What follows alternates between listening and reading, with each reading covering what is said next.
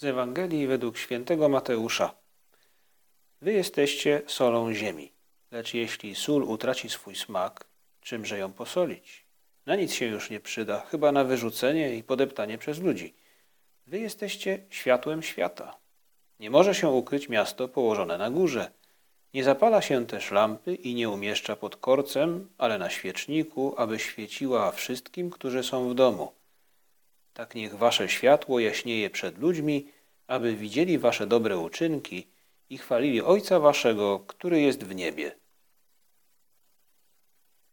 Te słowa Pana Jezusa mówią nam o dzisiejszym święcie. Dziś, 18 maja, splata się historia dwojga świętych.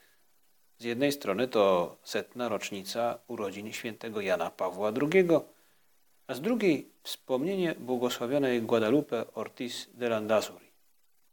To dwie różne osoby, ale łączy je jedno świętość. Każde z nich na swój sposób napotkało Chrystusa na swojej drodze. Każde z nich na swój sposób zapragnęło Jego przyjaźni i już Go nie opuściło. I to dlatego każde z nich było światłem i nadawało smak sytuacjom, relacjom. Temu wszystkiemu, tym wszystkim okolicznościom, w których żyli.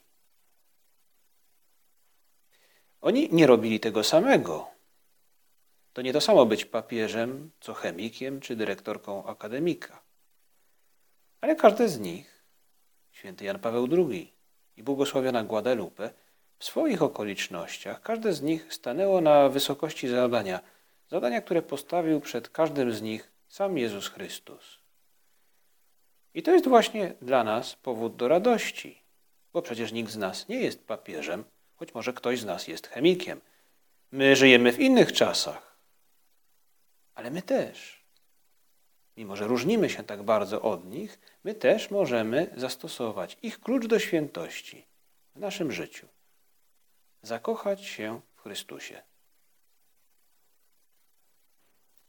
Święty Jan Paweł II i błogosławiona Guadalupe byli pobożni, kochali Chrystusa.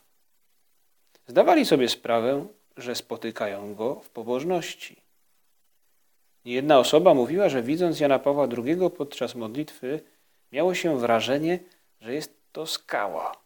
Może szczególnie w tych ostatnich jego latach jego życia, kiedy też fizycznie był przygarbiony i może właśnie przypominał skałę. Ale była to skała przesycona rozmową z Bogiem, rozmową z Chrystusem, którego znał od wczesnych lat młodości i z którym się przyjaźnił. Na tej skale opierał się Kościół, na tej skale opierał się każdy z nas. Za tą skałą stoi msza święta, którą odprawiał codziennie, pobożnie. Za tą skałą stoi nabożeństwo do Najświętszej Maryi Panny. Nie ma się co dziwić, że Jan Paweł II mówi: Nie bójcie się. No, na biatę paura, jak rozpoczął swój pontyfikat. Nie bójcie się. Otwórzcie, otwórzcie, szeroko otwórzcie drzwi Chrystusowi. Jakby mówił: Ja go znam. On jest moim przyjacielem. I chciałbym tego samego dla każdego i każdej z Was. To wezwanie pochodzi z własnego doświadczenia. Podobnie błogosławiona Guadalupe. I ona poczuła w młodości, że Bóg czegoś od niej oczekuje. Spotkanie ze świętym Josemaриą uzmysłowiło jej, że to drodze Opus Dei ma poświęcić życie i w ten sposób Chrystus mówi jej, ja Ciebie uczynię szczęśliwą. Poświęciła się z pasją swoim studiom i pracy, a jednocześnie potrafiła znaleźć chwilę, żeby spotkać się z Panem Jezusem w Przenajświętszym Sakramencie, żeby naładować przy nim akumulatory.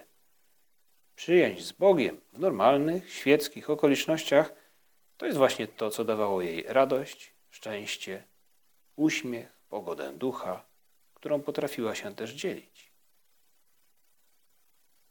Starała się, żeby inni doświadczyli tego samego. Dobrym słowem i przykładem niejednej osobie ukazała drogę. To właśnie jej przykład porywał.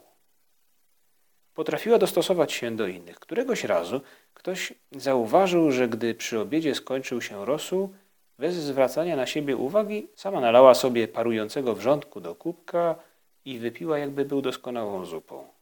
W przypadku świętego Jana Pawła II i błogosławionej Guadalupe mnóstwo jest takich sytuacji tego typu, okraszonych uśmiechem. To one powodowały, że wiele osób zadawało sobie pytanie, skąd on to ma, skąd ona to ma? I po pewnym czasie odnajdywali odpowiedź. To przyjaźń z Chrystusem. Zadajmy sobie dzisiaj pytanie, czy chcę być światłem w moim domu, w mojej pracy, w mojej grupie na uczelni, wśród moich przyjaciół, sąsiadów. Czy chcesz nadawać smak otoczeniu? Spotykaj Chrystusa w pobożności, mówią nam Jan Paweł II i Guadalupe. W odwiedzinach u Niego w kościele, w tabernakulum, na mszy świętej, w prostej modlitwie nauczonej w dzieciństwie albo w rozważaniu jakiejś ze scen z Ewangelii. Spotykaj Go w Twojej pracy. Pracuj tak, jak myślisz, że Chrystus oczekiwałby tego od Ciebie.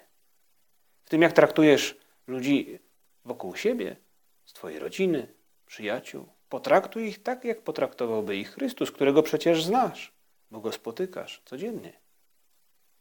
Ktoś, kto zna Chrystusa z bliska, zachowuje się tak jak On.